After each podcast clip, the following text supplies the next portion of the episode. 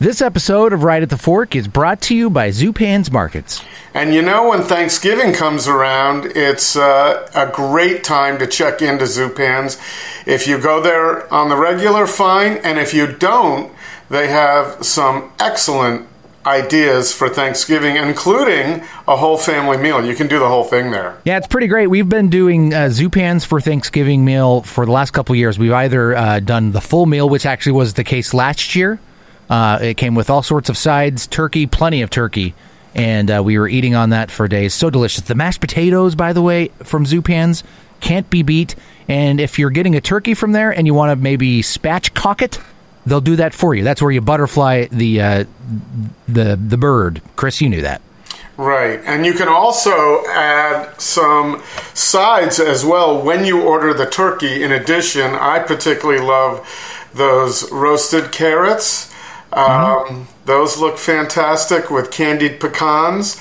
But you can also, these you can't order, if you don't order the turkey, you just need to go into Zupan's and you can pick up side dishes. And I'm looking at a list of, it looks like about 15 different side dishes here, and one of them that struck a chord with me is if you have someone coming for Thanksgiving dinner that's gluten free, you can just go and get some gluten free stuffing so you can accommodate them without having to do anything but pull it, pull it out of the refrigerator and warm it up. Um, and that's not all. There's also, let me just read a few here. Uh, there's butternut squash soup. There's Brussels sprout salad with citrus vinaigrette of course, stuffing, and uh, you mentioned the mashed potatoes, French green beans with roasted chanterelles. Uh, it goes on and on. If you want extra gravy, um, cranberry, orange sauce, right down the list. Zupan's is a place for a great holiday. And don't forget the pie. I'm looking at all sorts of great pies, including pumpkin pie from Blue Raven, or maybe you got uh, Lauretta Jean's chocolate cream pie. Chris mentioned you stop by one of three convenient locations uh, where you can just walk in and grab some of these sides. And where are those, Chris? Oh, it's really easy to think about this. Lake Oswego, Macadam, and also West Burnside.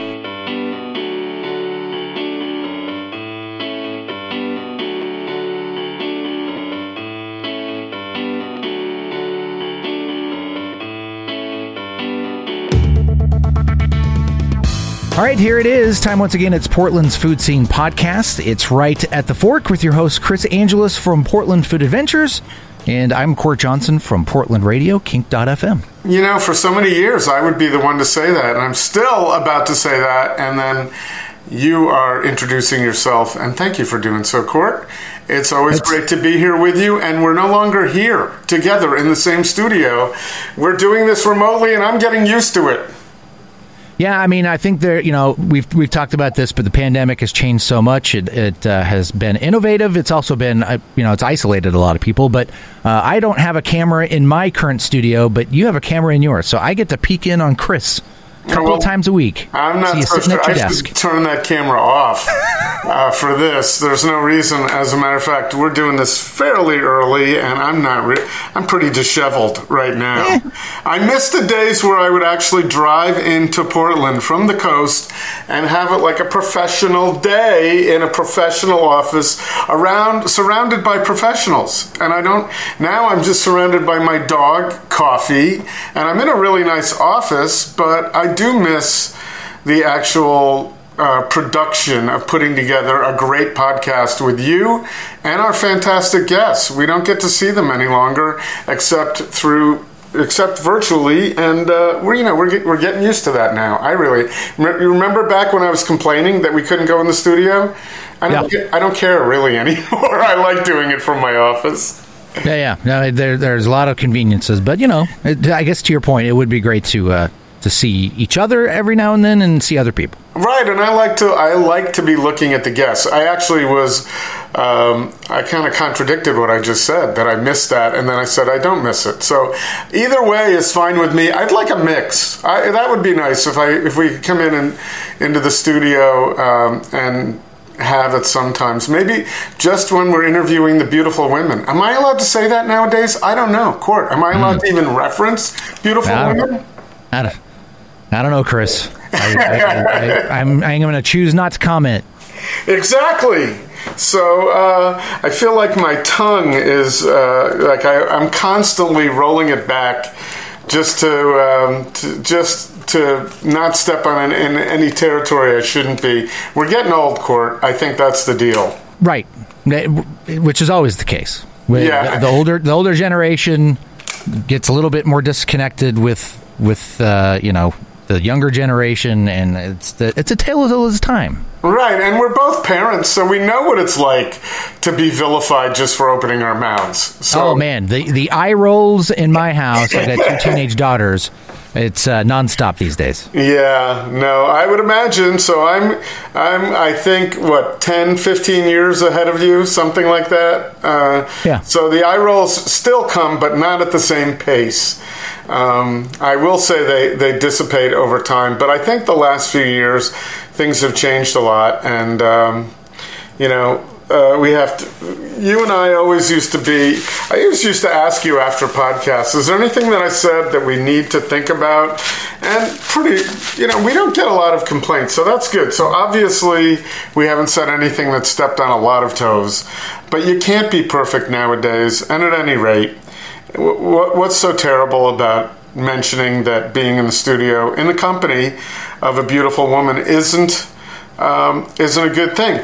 Also, handsome guys too. That's always good energy as go. well. Good looking guys, even bad looking guys too. I don't mind. The energy is there, and it, when you're when you're having a, a, good conversation, it flows either way. So that's. Good. I don't know, Chris. I don't know if you've helped or hurt yourself with uh, with that uh, caveat there at the end, but I appreciate you. Well, yeah, some people may have tuned out and not heard that. Well, they're going to miss out on a, a, great classic episode of Right at the Fork. I think so. It's one of my favorite guests. This is uh, Eytan Zias of Steelport Knife Company. He also happens to be the proprietor of Portland Knife House, and we had we've had him on uh, under both umbrellas, so to speak. And um, I just saw a video last week that they produced for Steelport Knives, and I thought that is very cool. What Eytan is doing is seriously cool, and um, and we thought, well, as long as we're doing a classic episode this week, we may as well bring something out that prompts people to think of a great holiday gift. See, I notice I didn't say Christmas. Hmm. I just did though. Um, a great holiday gift. The Steelport knife is just a fantastic locally produced artisan product that, of course, anybody can use and anybody would appreciate for years. I particularly love giving gifts that people can hold in their hand, look at on their wrist, uh, see daily, and enjoy uh, for a long period of time. And of course, that is what a Steelport knife would do. So we can hear uh, Eytan talking about the beginnings of the knife company when it was just about, I think, being introduced and about to be uh, available to the public. And now anyone can go to steelportknife.com and see their story, see their knives, and order right now. I think it would be a great. Um, locally sourced Portland gift to give everyone. But I think also we give the gift of this interview to our listeners. Eytan Zias. Right at the Fork is brought to you by Zupan's Markets. Unsurpassed quality from the best meats and wines to local baked goods, fresh flowers, and an extensive craft beer selection. Step into Zupan's and be inspired for your next meal. Food loving customers, as well as local chefs, know that Zupan's is the place to find the very best Northwest Bounty in Portland, West Burnside, Southwest Macadam, and Lake Oswego. Local and family owned for over 40 years. Zupan's Markets, and by Portland Food Adventures.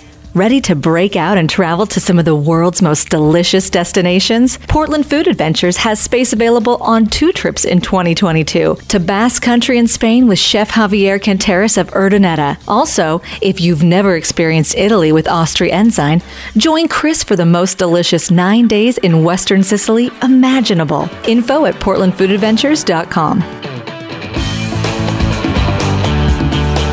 Good morning. Morning. Good to see you. Good to see you. I, I you know, I only get to see people through this now through a screen. It's very. It feels like this is our future. We're just going to be seeing each other through screens. A lot of things are not going to change no matter what. Yeah. Well, some of them are not going to change just because we're finding that it's easier Yeah. and it's simpler. So, um, but at any rate, I sincerely appreciate you taking the time to c- come on this morning because I'm sure you're busy. You got a you got a few things going on over there with a with a launch of a new product and a, a new company, basically. Um, looks your knives just look awesome, and I would imagine that someone who's been in the business as long as you have, you're not going to launch a product that is anything short of incredible. So Well, thanks for the vote of confidence. Yeah, I'm doing my best. I'm doing my best. And yeah, things are busy, but this is a little break for me, actually. So I get to take a break for an hour. So I get to sit down. Oh, just an hour. I was hoping you were going to say, well, we got our initial launch of 85 knives out, and now we're going to, we get to breathe a little bit and start all over again. Oh no, I am very much in the weeds right now, but uh, but but again, I get to I get to sit down in my pajamas for a little while. But no, this Good. is the yeah no we're we're doing this the hard way. So um, yeah, I've been putting in putting in really long hours. Um, we're actually uh, the new company Steelport is actually sharing space with the Knife House. Mhm. So I can't do anything during business hours. So uh, now that the uh, you know for the past year I was um, doing Zoom classes with the kids for the first half of the day, then going into work, and then as soon as we close at six, then I start working on Steelport.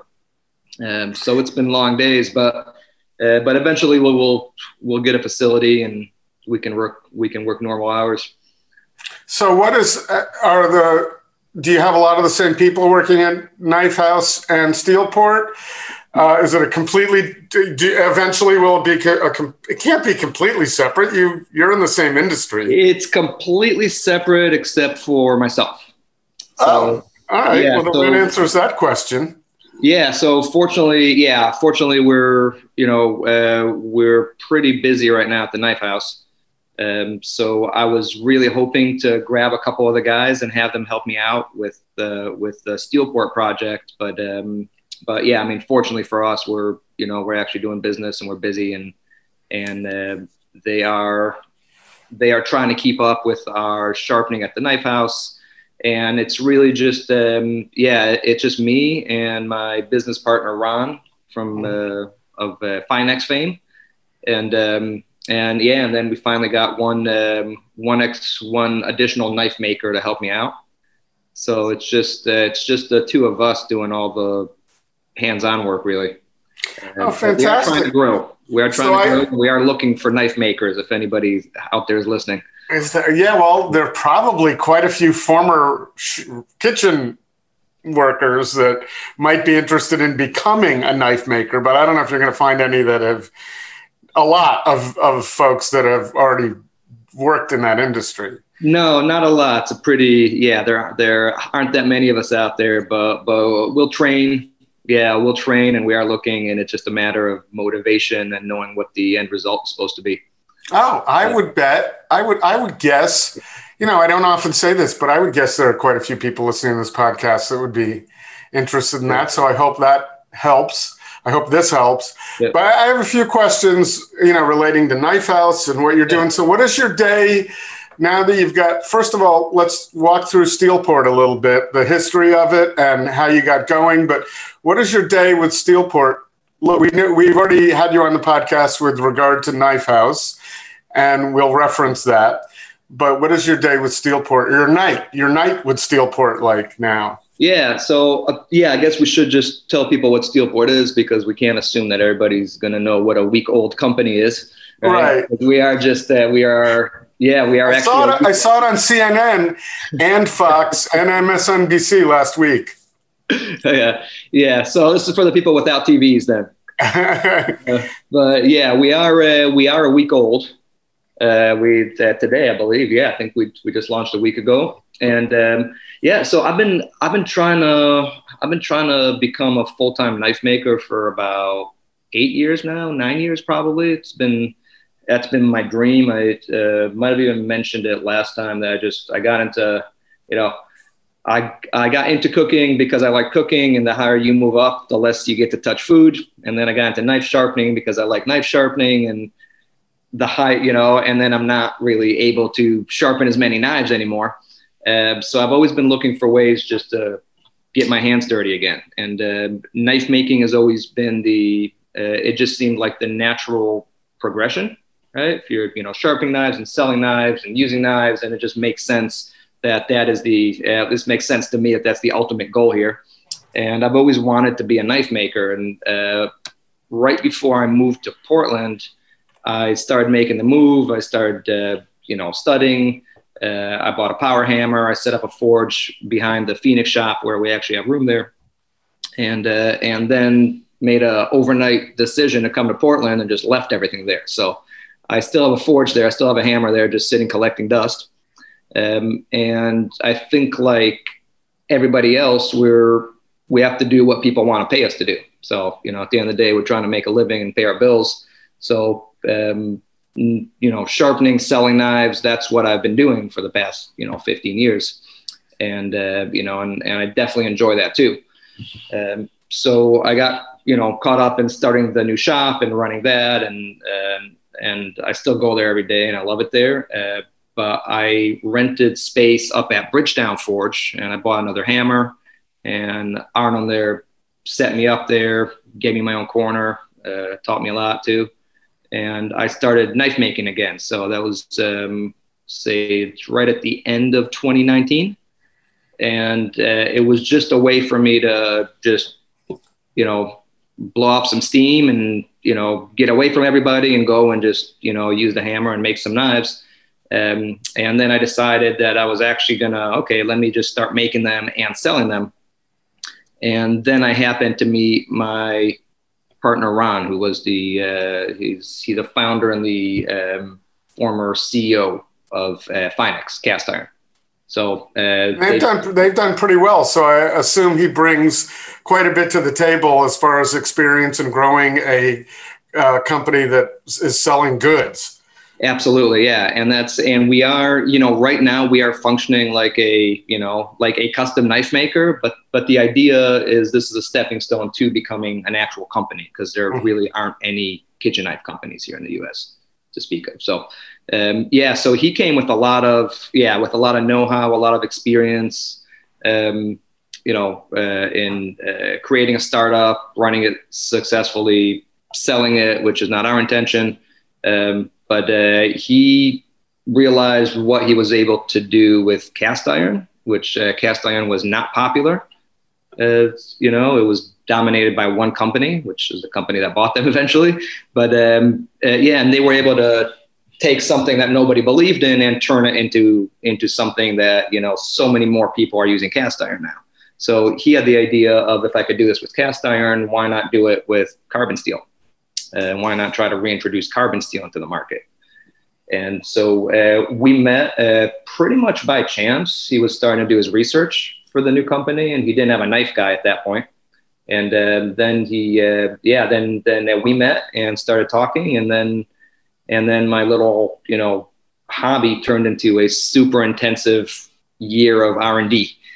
And, uh, and when when was that? Was that pre-pandemic or? That was about a month before the pandemic. Oh, yeah. okay. Yeah, that was I would say uh, probably February 2020.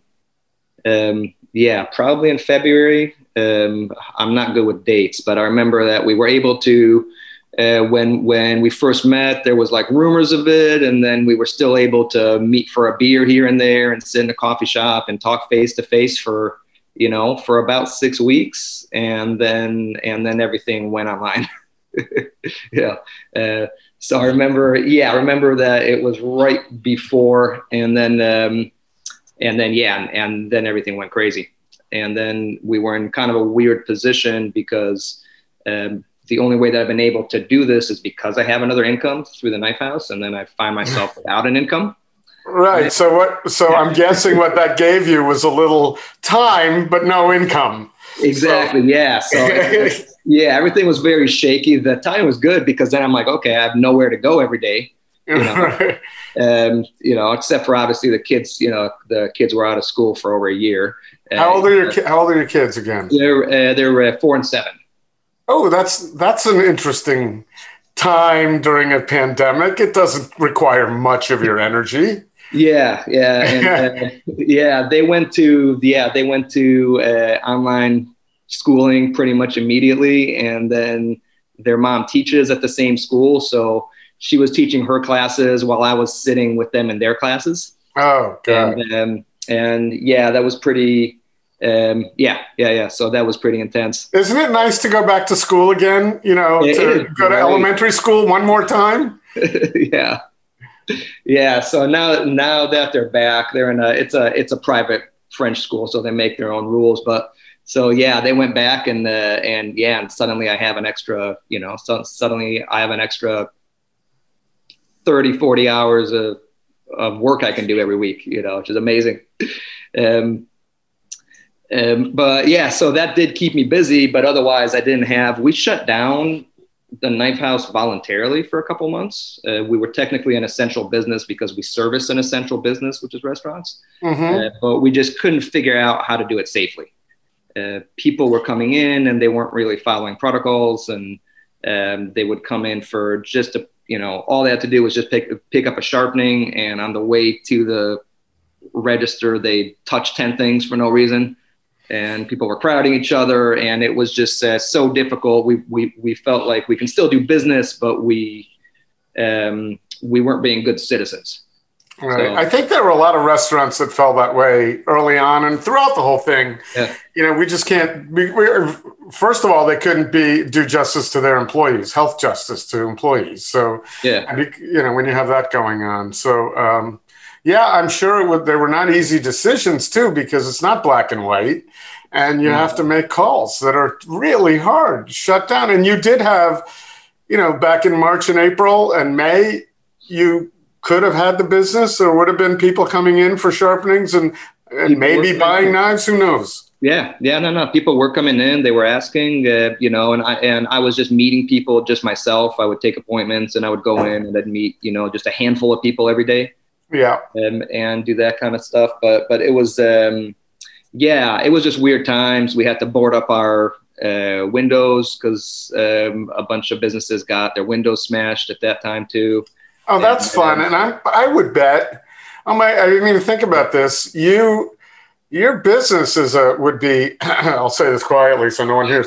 But that's got to be a target with people knowing there are knives. You know, not only valuable items but knives in there. I think luckily, yeah, we're we're not on people's radars as far as you know. Oh, here's a you know a jewelry store or a dispensary or stuff like that that people consider you know that that that just your average person has in their mind as far as that's a high value target. Right. Well, But- yeah, but so that saved us. But yeah, we have uh, we have a lot of insurance and alarm system and all that stuff because we carry yeah, you know. I have a And so, did you have to before you did it? And I don't know if it's your norm, but do you have to put all the, your knives that are on display away every day, or you just bar the windows well enough for? No, So- we have no. We just, I mean, we have you know 700 plus knives on the wall, and you know, Yeah. put them back in boxes. And the next day, it was just, yeah, it's not, it's not sustainable. So we leave them out, and we just take our chances. And again, we just, we just uh, re- re- rely on our security system. All right. Yeah. Well, listen, you have a couple of days to think about that statement because we can always edit that part out if if you if it's a safety issue. yeah, we probably should. But, well, uh, thanks. You know, I offer you that, and it's a little bit of uh, payback for the big favor you did for me a couple of years I ago. wasn't going to bring it up, but yeah, now that you are, yeah, let's. Uh, well, we don't have to get specific, but let's just say I posted something to Instagram that any normal any normal person would not want on Instagram, and you caught it soon enough to let me know. Yeah.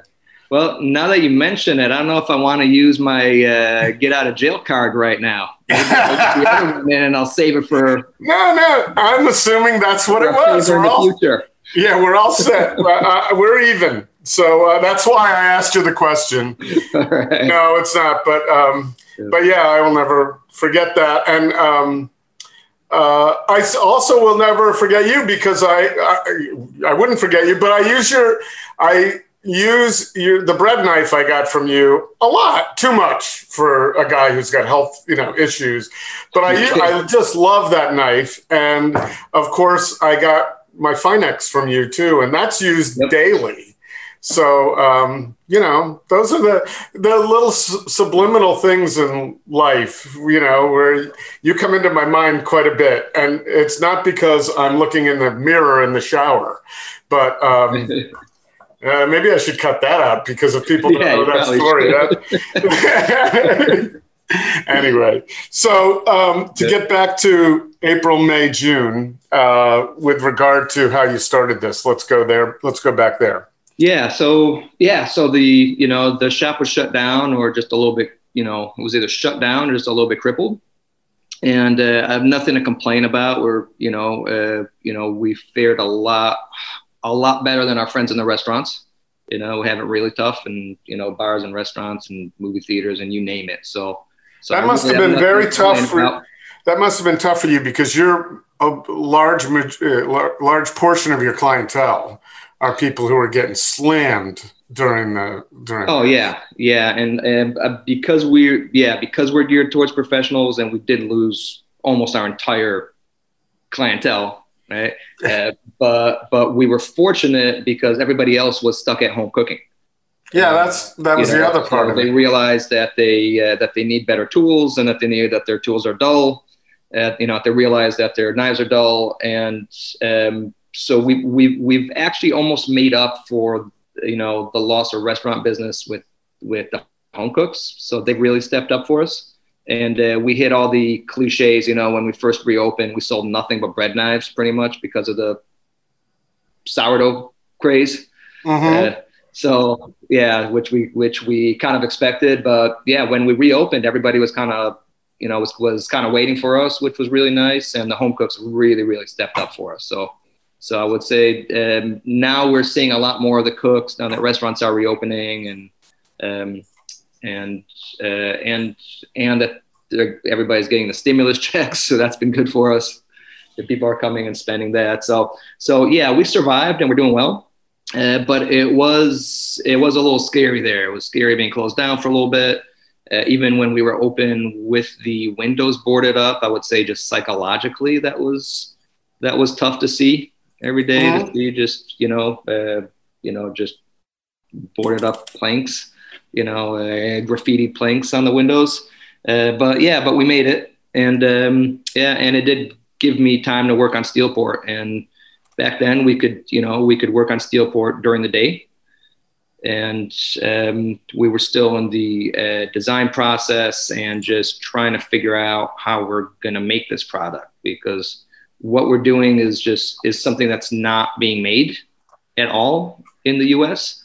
Uh, we're the only drop forged carbon steel knife in the U.S. and I can't think of anywhere else really. It's I would imagine you've done the research to know that you don't have to just think of it, that you know whether. Yeah, no, no, no. So we do know, but yeah, yeah, yeah. So we so, so we do know drop forging. You know, this is this company is kind of a reaction to uh, what's going on with the knife business these days. Mm-hmm. Uh, the um, de- demand has gone up so much for for the Japanese knives, and they're not really keeping up with it. So it's really hard to get the Japanese knives.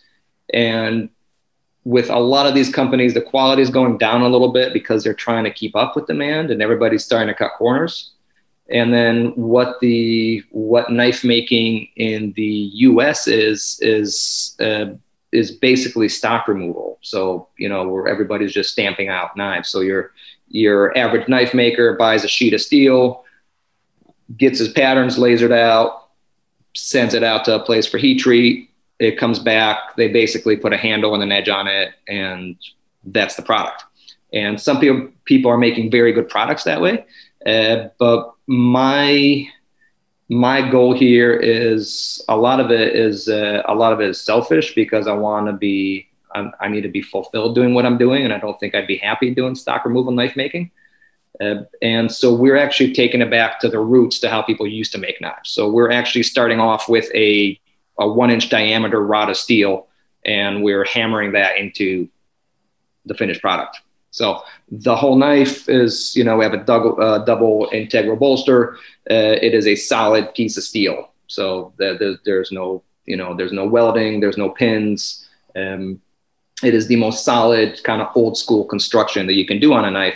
And it's really difficult because uh, the only people doing doing this type of knife are custom knife makers that you can only make a knife or two a week this way. So our challenge was how do we scale this up and how do we make this accessible to everybody? And um, yeah, and that's what I say. I would say that we spent the past year mainly working on okay, how do we actually forge this knife? And uh, the other part is how do we get the best heat treat on it, which is the the real key to knife making. Have you have you resolved yet how to sell? You know, your initial run is 85. I saw that. But have you resolved how to do 2,000 a month yet and then 10,000 a month? Uh, not really. Right now, we're really just doing it the hard way. Um, I mean, we have an idea, but we need to. The tricky part is you really don't know how to do this until you get the volume. And it's hard to do the volume before there is that much demand, if that makes sense. Um, so we have an idea. We haven't been able to put it really into practice yet, uh, because in in order to make five thousand, we need to have a reason to make five thousand. And right now, it's just it's you know we're just not ready to make that investment, right? Uh, so why do I feel like Mark Cuban all of a sudden? Not that I not that I can help, yeah. but. I feel like I, am asking those questions. Well, yeah. this really isn't for me. You can't get it to twenty thousand. um, but that must be so. How long did it take you? This is like asking an artist how long a painting took, but how long did it take you to make the initial 85 to get ready to sell that run? And where are you now? Once you sell that, how how far out are you going to be? Well, so I'm um, so I'm still making the 85. I'm actually not caught up on orders. So mm-hmm. I still have I have you know today I have five or six still to ship out, and I think I only have two made. So so as soon as we you know as soon as as soon as we close up shop at six, then I'm gonna finish those those up and package them and put them in the mail. Um, so I'm still getting caught up uh, with the yeah with the first 85, but uh, the good news is we're we're we're we're almost done with those first 85. So then I'll, uh, but the next batch is already in the work, and this is just going to be a perpetual thing. Uh, so we have to make them in stages. Right? The forging is all done at once. The heat treating is all done at once, and then all the finishing work, all the you know uh, the putting uh, putting the handle on, shaping the handle, grinding it, doing the finish, the patina, and that's all done. That's the part that I'm trying to get caught up on. Uh, as orders come in, I'm still finishing them up. Mm-hmm. Uh, but you know, again, my you know my partner is pretty smart and he's an engineer and we have a you know we have a couple of other engineers that are consulting for us and i think we will be able to crack this you know right now people are getting you know uh, you know we're selling them a production knife but they're getting a handmade knife that makes sense mm-hmm. uh, and uh, and the challenge is to is how to make this knife without compromising on anything I guess that's what happened to a lot of the Japanese companies that you were talking about that started cutting corners and you they they probably wanted to avoid that too, right? Going into it, no one's saying, "Hey, we want to get yeah. to the point where we're compromising quality." But so that's that's your yeah. challenge and um, you know, having known you and you know, you've been selling quality knives and explaining the virtues of those knives to people for quite some time. Uh, you're not going to just let that go o- over time. So no, no, I feel like my reputation's at at stake here, and there's a lot of you know, and I feel the pressure from that. So there's no way I'm putting out anything I'm I'm not happy with. So what is the what's the advantage to doing it your way?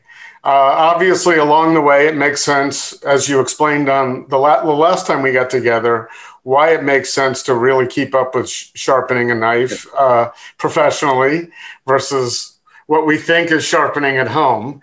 And uh, but so what is the other than the absolutely beautiful look? And I notice you're using Oregon wood, which is awesome.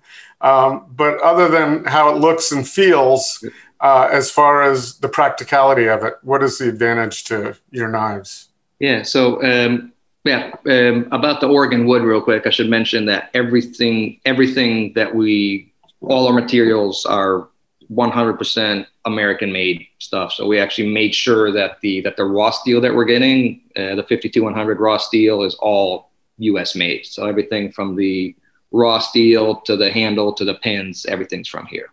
Mm-hmm. But uh, yeah, so I mean, so forging a knife, as far as construction, it is by far the uh, the most solid way to make a knife. So um, from uh, just from a construction point, that is the way to do it. And we usually we explain to people that um, you know think of like a big lifting hook mm-hmm. that's something that you can't cast you can't stamp you can't do anything but forge because it has to be strong because you have to have the grain flow has to be going through the product in order so it doesn't just snap on you so mm-hmm. um, forging is is a, there's a very practical reason to forge and it's the way it's basically the way you, you spread out the steel grain and not the carbide grains, but the steel grain. And then another thing that we do, which is totally different uh, from any production knife, and I don't think there is another knife on the market that has this, is we do a differential heat treatment. So um, the bottom of the blade is 65 Rockwell, which is extremely hard for a blade, and it's um, and again, as far as I know, it's it is the hardest version of 52100 on the market and the soft um, the soft part uh, on the top of the blade which is the whole spine and handle um, after we harden the blade then we soften the spine uh, in order to make that more durable. Because you want a hard steel for it to uh, take an edge and hold an edge but if the entire blade is 65 rockwell then you have a danger of it just snapping on you. So uh, we do a differential heat treatment which is um, uh, which is again it's it is a one of thing. That's that's a big reason why people can't do it is you actually have to heat treat these one at a time. Uh, so but my practical question is and i'm not trying to challenge you i'm just curious. That is it uh, from a, a physics standpoint sound is wonderful. Is anybody using a knife to the point where that's absolutely necessary? If i bought just a knife uh, you know went to Bed Bath and Beyond yeah. and bought a kitchen knife there, and I was used it a lot. Would there be a difference in the actual end result over time in being able to, you know, being a chef or a cook with with that versus that? One hundred percent, yeah. So um, uh, just just to explain Rockwell hardness to people who aren't from, familiar with it, is that's how you measure steel hardness, and it's not the only factor in a knife. Um, but your, let's say your, your basic Chinese made knives are going to be 52, 53 Rockwell, maybe 54. Um, your best German knife on their best day is going to top out at 57. Most of them are 55, 56. Then your Japanese knives start at 58 to 59 Rockwell. Uh, the good ones will be in the 62, 63. Uh, once you get to that kind of hardness, um, the that is where you get the most performance. Uh, but if you have an, an entire blade that, that is that hard, then you have a lot of issues with cracking. So you have what's called the in in the uh, Japanese knife world. So you have your sanmai blades, which are your laminated blades, which uh, they have a hard core and a softer steel to the outside, and that's how they keep from getting damaged. Um, but they tend to bend on you too. Uh, or you have the Honyaki knives, which are a lot more expensive because they're more difficult to make, to actually produce because you have a lot of breakage, um, mm-hmm. but they do tend to snap on you. Okay. So, yeah, so you need to have a you need to have a hard steel in order for the knife to be a high performance blade, and so it can support a low angle and it can cut well and it can hold that edge. Uh, but if it's not produced properly, then then it then it just won't work on you. So you just actually can't make a knife like this without those features. So what percentage of chefs that you run into know you know know about Rockwell differences and so forth, and um, what percentage need to know that that don't know that now that, that, that you're aware of? Yeah, I would say it's probably half and half. You know, most of our customers, a lot of people are are are getting a lot more educated about knives now because it is we are in the uh, you know we're we're in kind of the golden age of knife making or or call it a renaissance or I don't want to mix my metaphors here but you know but but but this is this is the time to be into knives. Uh, you know you you have you know stupid shows like Forged in Fire that everybody's into um, you know and and and and just everybody's it's it's kind of like a cool thing to be into these days which in a way is annoying because people think that they know a lot because they watch Forged in Fire and they read a few, you know, blogs online, but it does pique people's interest. And I equate it to when the Food Network came on and I was cooking back then and I was so annoyed because then everybody thinks that they, you know, that they know about food, but it had a lot of I mean, a lot of positive impacts on the restaurant business and the way we eat and, mm-hmm. and just educating people. So I and, think and the, the general interest. Yeah, yeah, yeah. So you know, there's uh, you know, it's just it just it just like everything. There's, um, you know, it'll it'll peter out, and then we'll hopefully retain some of the good parts of it. But um, yeah, I see. So a lot of people. I mean, I'll, all of our regulars at the shop they are familiar with this because that's the language that we use. Mm-hmm. and try to explain it in simple terms so people understand it. Um, and um, yeah and then i mean but every day we have a handful of people that come in that either don't know about it or don't want to know about it. And they're just give me something give, give me something that works. And then yeah well that's different. we find a knife that you know and we we find a simple knife that will work for them uh, but this knife, yeah, this knife that we're making, it's definitely it's not for everybody. Um, like my mom would hate using this knife. Uh, Why? Why would she know, hate using it? Uh, because we're doing we're we're making carbon steel knives, and carbon steel is not rust resistant. It's not stain resistant. Um, it's going to look like an antique. You know, it's going to get patina. It's, it's uh-huh. going to it's it's it's going to look like a fifty year old knife about a weekend. And it's for people who can appreciate a high performance knife and are willing to put up with the maintenance of carbon steel, which is pretty basic. You just have to keep it dry and just don't leave it wet or dirty, and that's that's basically it.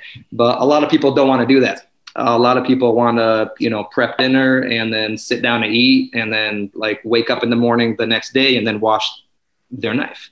Right. And then this oh, is for them it's very much like the Finex cookware, right? Same thing yep. for me. I've never had to keep up with, and not, I'm not someone who throws things in the, uh, the the sink and waits. But if you just don't dry that properly and maybe give it a little bit of oil, then you're going to notice the next day. Exactly. Yeah, and and and and that's the type of person that will appreciate this knife is the person that uses cast iron. Right. It's, it's the it's the same type of mentality. So this is never going to be. We're not going to be the next, um, you know, Wusthof or Henckels or Shun or Global, um, because this knife is not for everybody. We're not trying to reach everybody. We're trying to, you know, reach someone who will appreciate it and will use it and and will keep it sharp. Right. So yeah. and so that requires more than just taking a sharpening steel at home. It requires a visit no. to the shop. No, you know, I'm no, watching really. these. I'm, I'm watching saying, these. I'm sorry. For the plug, but but uh, no, just the opposite actually. So uh, the reason to use carbon steel, uh, you know, there would be no reason to put up with the. You have to get some kind of benefit from putting up with a with with a non-stainless knife. Right? The benefit is the sharpenability. So you can get a knife that's this hard. If I gave you a stainless knife that was this hard, you probably would not be able to sharpen it at home, and you would have to come see me at the shop. Okay?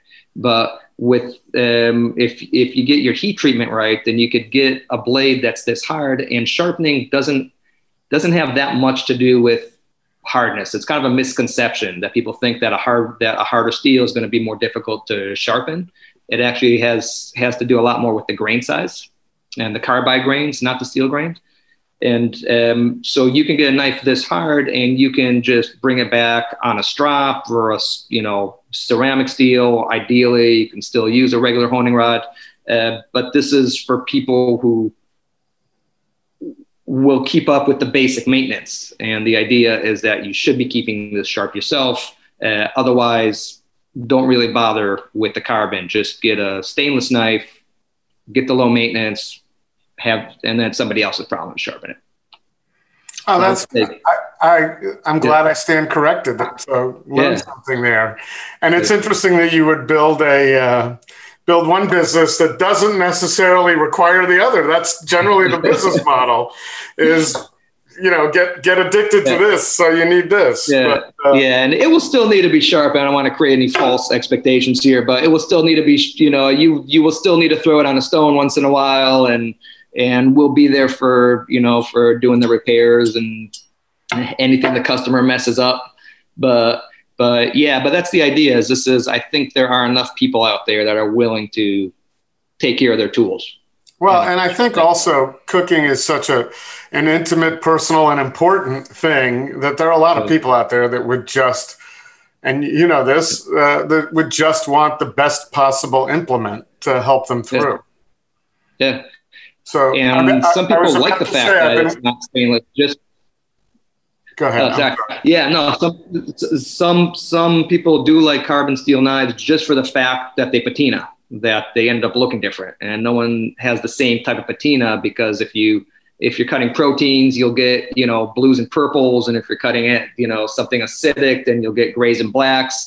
And depending on where you use the knife and where you hold it, and uh, everybody has a different story on their knife, and some people use carbon steel just for that, which is not a practical thing, but I still I get it. Well, and I would imagine that um, some schooled chefs understand that fully, and they find that you know part of the whole process. It's like a professional driver.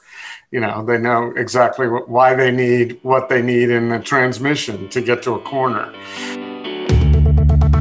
Chris, we are pausing a moment to talk about one of our favorite places to eat here in Portland, a Portland institution, Ringside Steakhouse.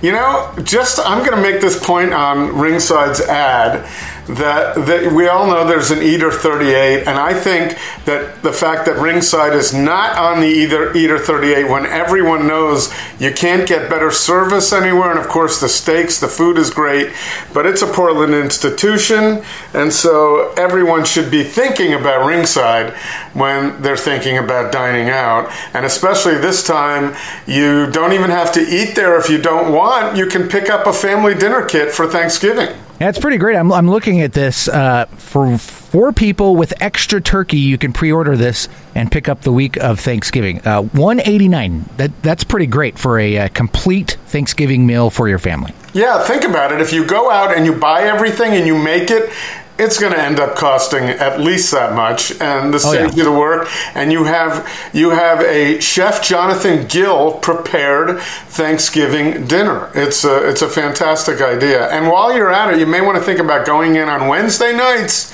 Think about that prime rib special, three courses, prime rib, and some sides as well, and dessert, forty three dollars. Wednesday nights at Ringside. You can make reservations on Open Table the Open Table app or at ringsidesteakhouse.com.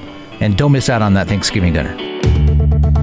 So, uh, at what point are you going to, and are you going to expand, expand beyond that beautiful chef knife that you have now? Hmm. So we're we're already working on it. So when I'm not actually making the knives, we're designing the next two, and uh, they're pretty much they're pretty much done. We have a we have a bread knife and kind of a paring petty that's going to be coming out, and uh, that's kind of a longer process. Again, we we worked out most of the kinks already. We did the R and D as far as the heat treat and the you know finishing and handle stabilizing and all that, but uh, we still have to figure out how to how to serrate in house and to you know make this knife smaller and everything. So we're expecting that by uh, that by Christmas or a couple of months before, then we should be up to three knives and then we're hoping to get up to five knives uh, by this time next year. Oh. And then we'll we'll be adding a slicer and a boning knife, and then that's basically the core five. That, and so, um, what's it going to take to get there as far as personnel? You know, earlier on, you mentioned you need some knife makers. Uh, yeah. How many knife makers is it going to take? And do you have the you have the facility? I would imagine to to work on these? Yeah, so we're looking for a facility, and uh, that's the easy part right now because uh, unfortunately, for you know, I mean, there are, there are just a lot of vacant spaces right now, so I don't think that's going to be too big of an issue. But we're we're trying to find the right spot, and then I think if, eventually, if there's five of us hands on, that'll be more than enough. And you know, right now we're just trying to get to 3 Mm-hmm. Um, but but we really um, we really don't know until it happens. We're just gonna keep you know we're gonna find the right people and we're gonna add them on and and um, and see where it takes us.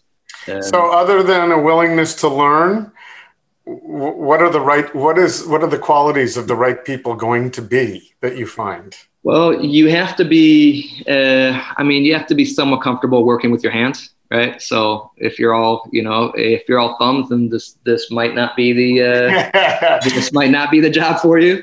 Um, you, you need to be into, let's say, I always, it's become kind of my tagline that I'm not a knife guy, I'm a food guy. And I'm really, I I am still interested in how knives relate to food as opposed to just like, I'll never, I have zero interest in making swords and throwing stars and stuff like that. So um, you have to understand what the end result is. So you have to be already using knives and and and understanding what a sharp knife is. You'll you'll be surprised how many people just don't. Um, yeah, so we're looking for um, you know we don't really have a inst- instead of having the position and trying to shove somebody into it. Uh, I usually have with with my shops too. I generally hire based on personality, and then we find out what that person's good at, and that's what they end up doing. Um, so you know, if we need, you know, we need somebody. I don't, um, you know, I don't know how much of a national audience we have here, but uh, I am dying to hire two people for Phoenix, and we're not able to find somebody, which is surprising. Uh, but we're, you know, we're just looking for somebody, and if they're better at sales, they'll do sales. If they're better at sharpening, they'll end up doing sharpening or doing both. So I think it's the same with Steelport.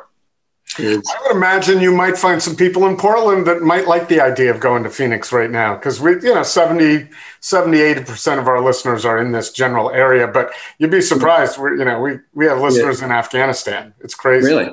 Okay. Yeah. Not, yeah. not tons, but they're there. You know, they're all over the world, but probably. Arizona shows up, California for sure.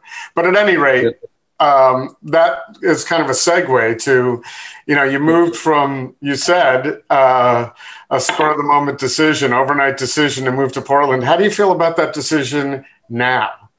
Oh, I, I mean, I can't imagine living anywhere else. Uh, I've kind of a short memory, so I adapt very quickly, and and I just I feel like I've been here my whole life, mm-hmm. pretty much. So do I. Uh, but yeah, I just no, I have no. Yeah, definitely no regrets.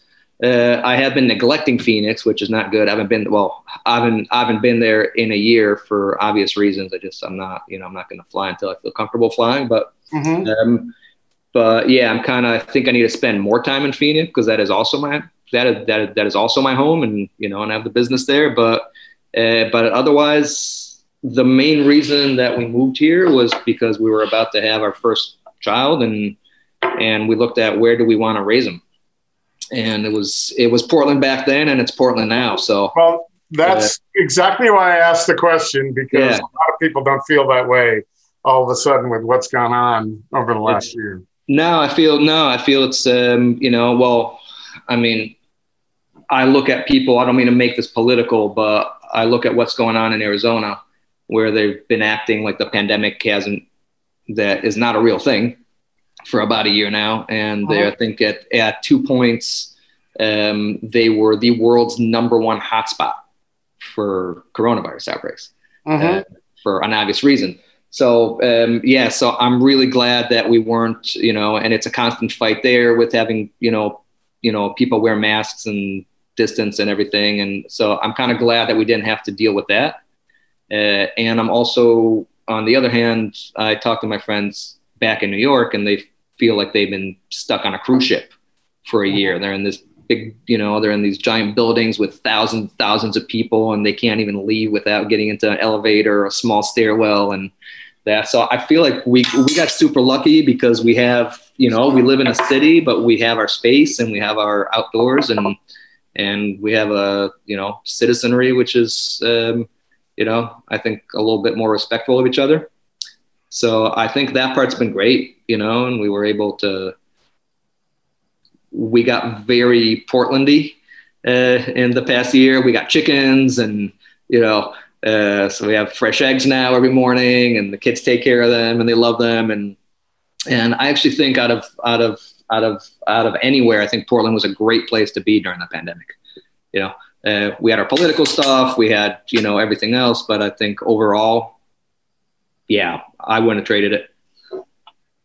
Oh, well, um, you know, I kind of feel the same way about Oregon. And when I mention yeah. Portland, I'm talking about the general area because I, yeah. I've always believed there, whether you live in Portland or nearby, there's more to Portland than downtown Portland and those two blocks that everybody was focused on.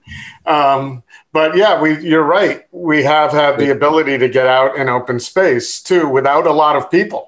I mean, it still is incredible to me that I can go somewhere like Short Sands and on a weekday and be the only one in that beautiful spot. It's just yeah.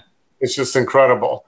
So, um, but that's good to hear. And so, how do you how are you feeling?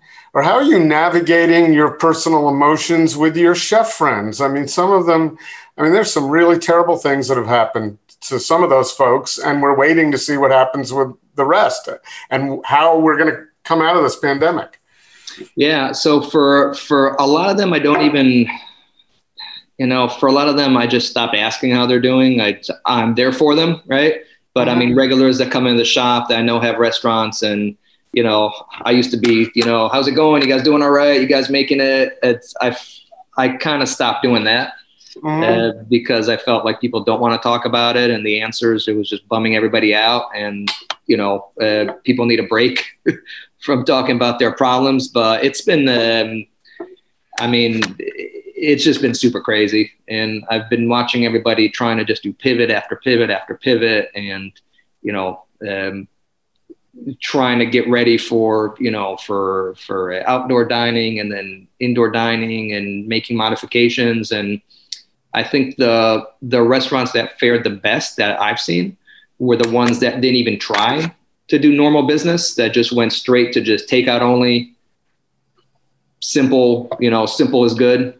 Uh-huh. and i talk to people who are actually that have actually done well and some people are even you know up business wise uh, but those are the ones that they never tried to do you know uh, they, they didn't invest a lot in outdoor seating they didn't try to do indoor seating they just went straight to we're just going to do takeout and that's it uh, but it's been a, it's, I mean, it's, it's, it's been a carnage, you know, it's been a carnage, you know, I mean, uh, I mean, Beast closed. Yeah. You know?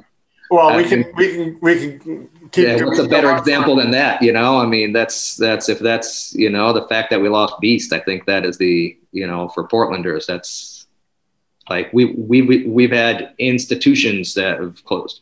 Right. Um, well, it's it will be interesting to see what happens, and I'm hoping that a lot of you know, and and Naomi is doing Ripe Collective now, and she's they still have as I as far as I know, expatriate across the street. Oh yeah. So yeah, I'm hoping that a lot. You say uh, those folks who have um, honed uh, their takeout business will have now a stronger business because now they'll have another uh, arm of profitability that they may not have been yeah. before. Yeah, yeah, a lot of stuff like we started off saying, a lot of stuff is just going to stay the same because it works. You know, right, well, people get used to it, whether it's yeah. a marketing thing or not. But yeah, it's like the podcast here. I got to tell you, in the beginning, I hated doing it via Zoom. I yeah. really liked going in and sitting in the studio, and I still will.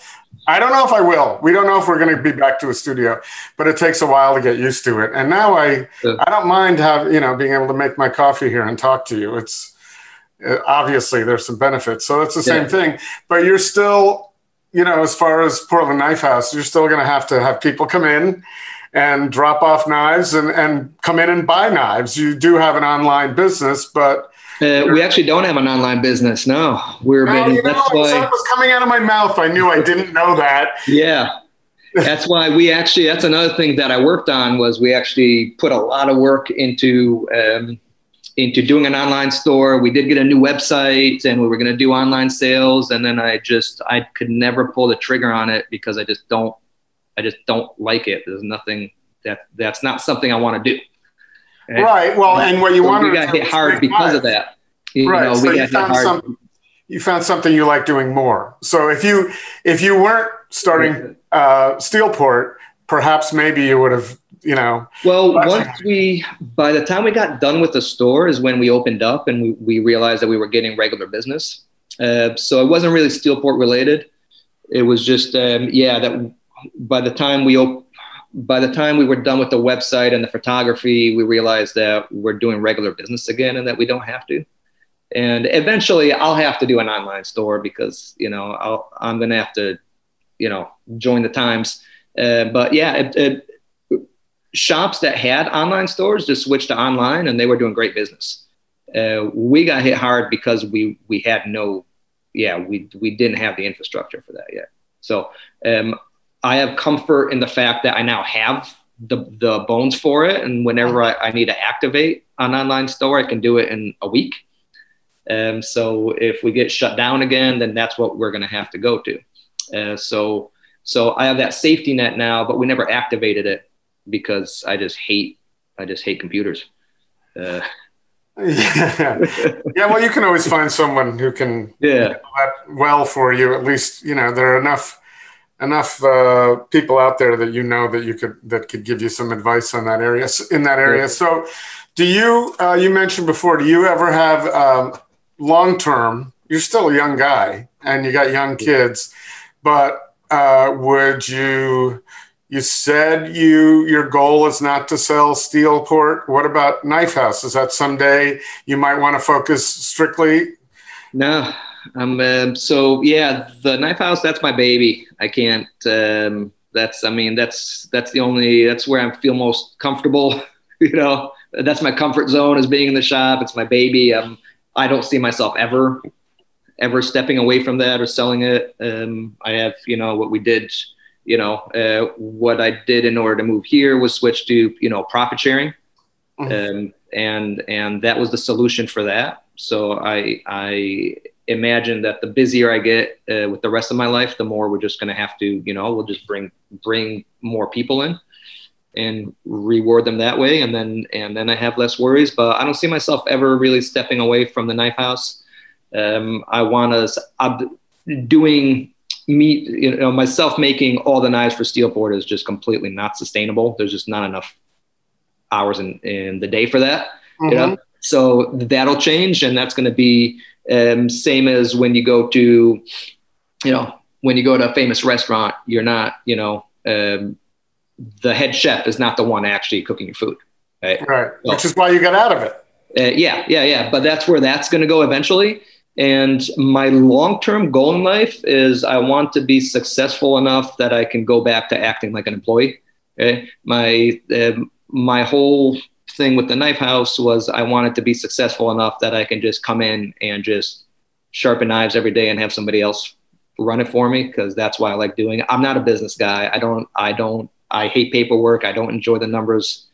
Um, part i have i just have no talent for it it's it's not a natural thing for me um, so yeah i want i mean i want to get to the point where i can just come into the you know come into the shop and just sharpen and do some sales and not have to worry about about taxes and and i want steelport to get to the point where i can just you know come in and do the parts that i like and do the r&d and just uh, get back to making my own knives which was the which was the original intent with this. Yep.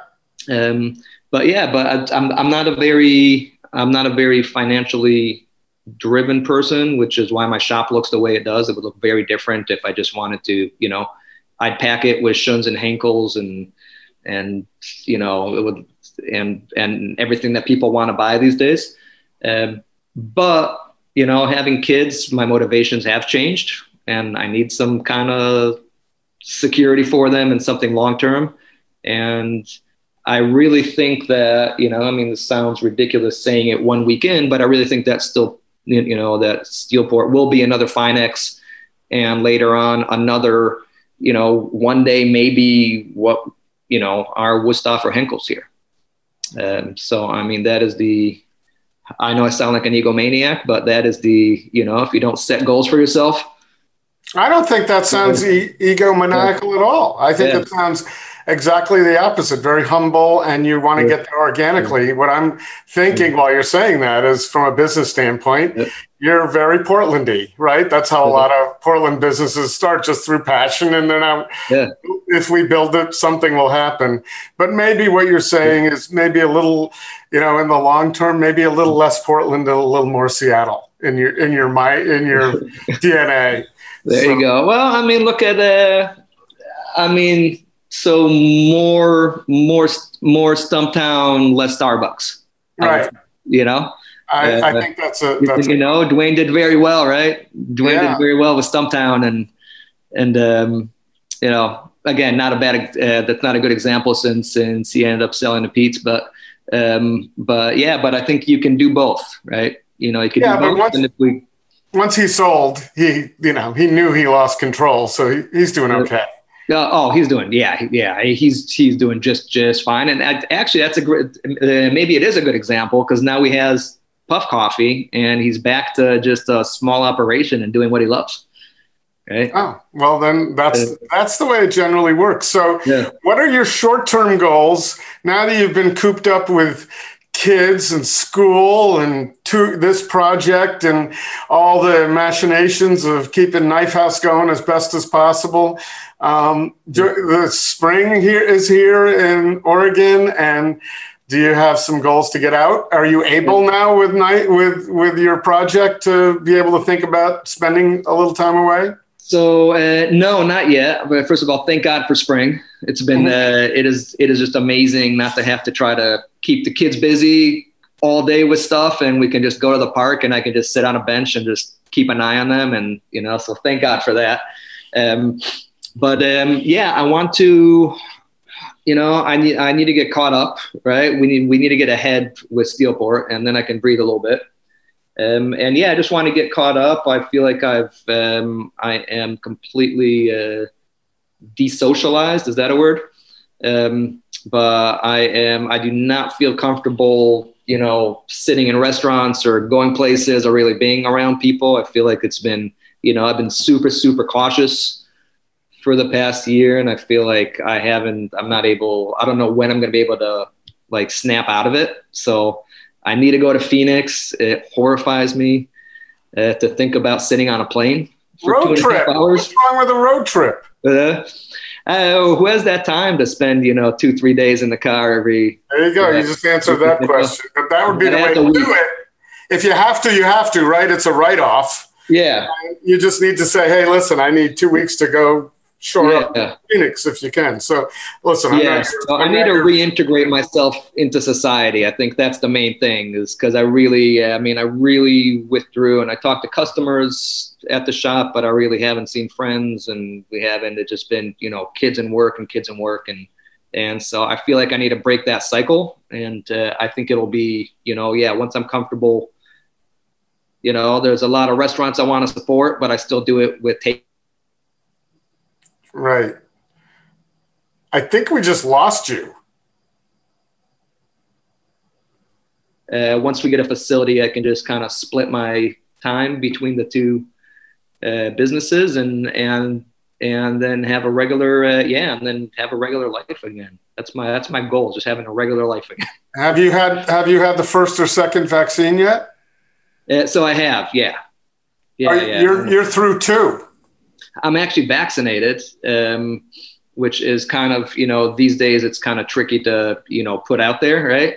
And, yeah. Uh, yeah, but I just yeah I just got done with my second one, and um, well, I asked because then I would think you'd start to be feeling a little more comfortable with the yeah. Idea. You know, it's sometimes I feel like I'm walking through places and I have like superpowers because I'm because I have that immunity, right? But I've I've I've through this past year, every time I go to the grocery store, I would realize at some point that I wasn't breathing. I didn't, didn't want to inhale, right? right. Um, but yeah, so and uh, I do have a lot of comfort, you know, then. But then it's also, you know, I was in a uh, I was in a situation last, you know, a couple days ago where um, I was with three people and we realized that everybody was vaccinated. We decided to take our mask off, and it felt really weird. Yeah. Well, in really time, was... it, it was not liberating. It felt just strange. So yeah, well, I assume it. I hope at some point we're all going to feel back to somewhat some yeah. degree of normalcy. But I think the reason you feel like you have superpowers is because it's springtime. You got short sleeves on, and you're walking through the store with the, the that awesome ink that you have on both arms. So that looks like you're like you know you're yeah, someone who walks out. Yeah, yeah, it looks pretty cool. So what do you? To end this, what do you have on your arms? Because it looks pretty cool, and it's kind. Of, they're kind of uh, covered for, on the bottom of the screen for me. I can't see all of them, but you got. Some. Yeah, so it's um, it's so yeah. I, I am pretty t- well. I used to be really tattooed for for the times. These are all twenty years old. Back then, I was extremely tattooed. Now I'm just average, but um, but yeah, I got the three quarter sleeves and some random stuff, but everything's easily covered up and and the funny thing is, I am not into tattoos, but I was for about a year when I was 20. when I when I first came to the states, and all my friends were getting tattoos, and I was just hanging out at tattoo parlors a lot, and and I was just like, let's do it. And they mean nothing. I didn't even pick any of these. I just let the tattoo artist pick them because I like the style. And I, the only problem with these is I told them I specifically wanted them to not look too Japanese because I am obviously not Japanese. And mm-hmm. they ended up looking pretty Japanese looking. You know, there's a koi fish here, and there are some, you know, cherry blossoms here and there. And, um, but uh, yeah, no, it's a weird thing. I was into, yeah, these are these are all 20 years old, and um, and um, it was just uh, I was into it for about a year, and then I don't even notice them anymore. That's um, that's very cool because I remember asking a guy who was cutting my hair once, who was, you know, forty years younger or thirty years younger than I am or was, he had scissors and combs all up and down his arms, and that's great. But I said, "Is there has it ever crossed your mind that someday you may not be doing this for a living, and then you've just completely pasted it all over?" And he said, "No, he never thought of. I'm going to be doing this forever." And I was like, "Okay, well, I guess there is a little wisdom in age because I'm pretty. I would put a bet on that he's not going to be doing that forever." Well, you know, I'll tell you that I don't see. So I don't see any like personally. I don't see any any point for tattoos. Right? Um, it's like I do know people who the tattoos are very personal to them, and every single tattoo has a meaning, and that works for them, and and and I get it. For for me, it doesn't. I feel weird telling people like, yeah, my tat like I I didn't pick my tattoos. I put zero thought into this, right? and, but what always was interesting to me about tattoos is people doing them as a way to force themselves to basically follow their path, right? So, um, musicians, uh, now chefs, like a bunch of people that they made themselves look unemployable so they would have to keep doing what they're doing, right? Like this tattoo means that I'm never going to have to get a corporate job type of type of mm-hmm. mentality, right? And it prevents them from doing it. So they, so um, I I think back when I was, um, I guess these are over 20 years old now. You know, like back then it was still a little bit that mentality, and and I think as a 20 year old I was just trying to make myself look tough, right? Mm-hmm. Like I was trying to make myself look like kind of a badass. Um, now it doesn't mean anything anymore. It's well, you know, I think it's good for your business now. No. I don't think it hurts your business. Uh, no, like it doesn't that. hurt. It just you know sometimes I wish I didn't have them because it's kind of cliche to be the you know the tattooed Portland guy. But um, and actually in Phoenix, I think has even more tattoos than really? Portland, and they're oh, and it's all over. Yeah, just just necks and faces and hands. But you're the real guy. You did it before everybody was doing I, it. So. I, I, think it's actually more conservative here now com- compared to Phoenix. Uh, but yeah, back then I did it for shock value, and and I kind of lost that. And um, but you know, um, you know, my it. I don't want my kids to be tattooed, but my daughter loves talking about them. You know, we you know we sit when she's uh, I mean only people with kids will get this, but you know, when she's in the bathroom, I hang out with her and then we just, you know, make up stories about the tattoos and, you know, she has names for all the characters and, and, you know, tells me stories about them. And, and, uh, yeah, it's not a bad thing. It's not scary. I never went with any, you know, skulls or, you know, zombies or offensive stuff. So yeah, like they're really. I think you did a. Given yeah. the way you went about it, I think you ended up very lucky. I, I know. Looked great. I know. I know. Could have gone the other way for sure. Yeah, no, you could be looking into uh, how to get how to change that now. But um, very cool, and I appreciate your uh, sharing the story of those uh, of your arms. And I had never seen them before because I guess you, all I can assume is that you've had long sleeves on when we when we when I've met you. So, yeah. Uh, so they look great. Yeah, yeah. Keep it out there. And I may. I hope you know. I hope it's cool because you sent me a couple of pictures to use for the avatar. I may just screenshot you when you were holding your arms up and use that okay. as the avatar because. I think it, it's a, it's a, something that people will enjoy. So, uh, and that leads us to I, I'm looking at I can see your knives with tomatoes on the bottom of the screen below you and uh, they look just wonderful. And I will uh, figure out a way. I'm trying to think. It's my birthday coming up, and if I were to order one by my birthday, if I could ask you if I could buy one that was finished on that day, because I once bought a okay. piano that was made the year I was born. So yeah, I can I can definitely do that. All right. Well, now there's pressure on me because if I don't, I'm a slacker. so let's let's see what uh, what unemployment comes in, um, and and if I get my stimulus check, I, I haven't gotten that yet. There so. Um, but I appreciate it. Listen, I sincerely appreciate you taking the time because I know you're busy and um, you didn't hem and haw. You just said when you want to do it. So seriously appreciate uh, your time on this pretty Monday morning. Is it pretty in Portland right now? Um, I- All right. Well, we lost you, and I'm sorry about that, but um, I guess that's our signal to end it. I just lost you when you turned your head. Yeah, yeah, yeah, yeah. I'm back now. I lost you too. but that's okay. No one's going to care what the weather was in Portland on this Monday when they listen to this podcast. So right. I appreciate it, man, and uh, I will talk to you soon. Yeah, thanks for having me. And just last question, if you don't mind, is there like a special club for people that have been on twice? Is there like a jacket or? Kind of oh. like that oh. SNL club for people who have hosted more than once? No, but we'll have to we'll have to go in development on that, and I, will say we'll have an answer for you in 2022. All right. We have we, we've got you know over this last year, I've sort of just as you said. When you're talking to customers, you're tired of hearing, not tired, but you don't want to rehash negative stories. So I've been trying to find people who have positive stories and people like you who have new things to talk about because yeah. uh, I don't want to talk about the pandemic all the time. Yep. So, but we've had we've got a few people who've been on three, four times now oh. over. The, oh man, we're on, we're on year eight, my friend, which is unbelievable to me.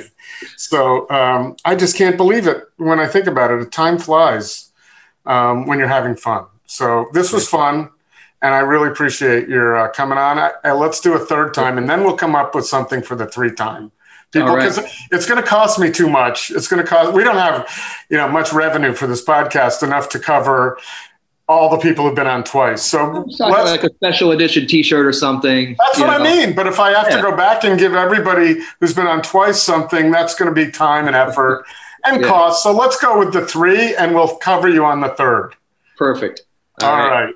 And, and, then you'll be able to tell us about how the five knives are doing and how the rest yeah. is going on in your life. So, awesome. uh, thanks, Eytan. I appreciate it. All right. Yeah. Thanks for having me, and give those dogs some uh, some some rubs from me. Yeah, they've been getting a lot lately. So thanks, yeah. and I'll go pay attention to Oakley right now. So, yeah. okay, man. All right. Take care. Until next time. Right at the Fork is hosted and produced by Chris Angeles and Court Johnson. Connect with us on Twitter and Instagram at Food Podcast PDX or on Facebook at Right at the Fork or online at rightatthefork.com.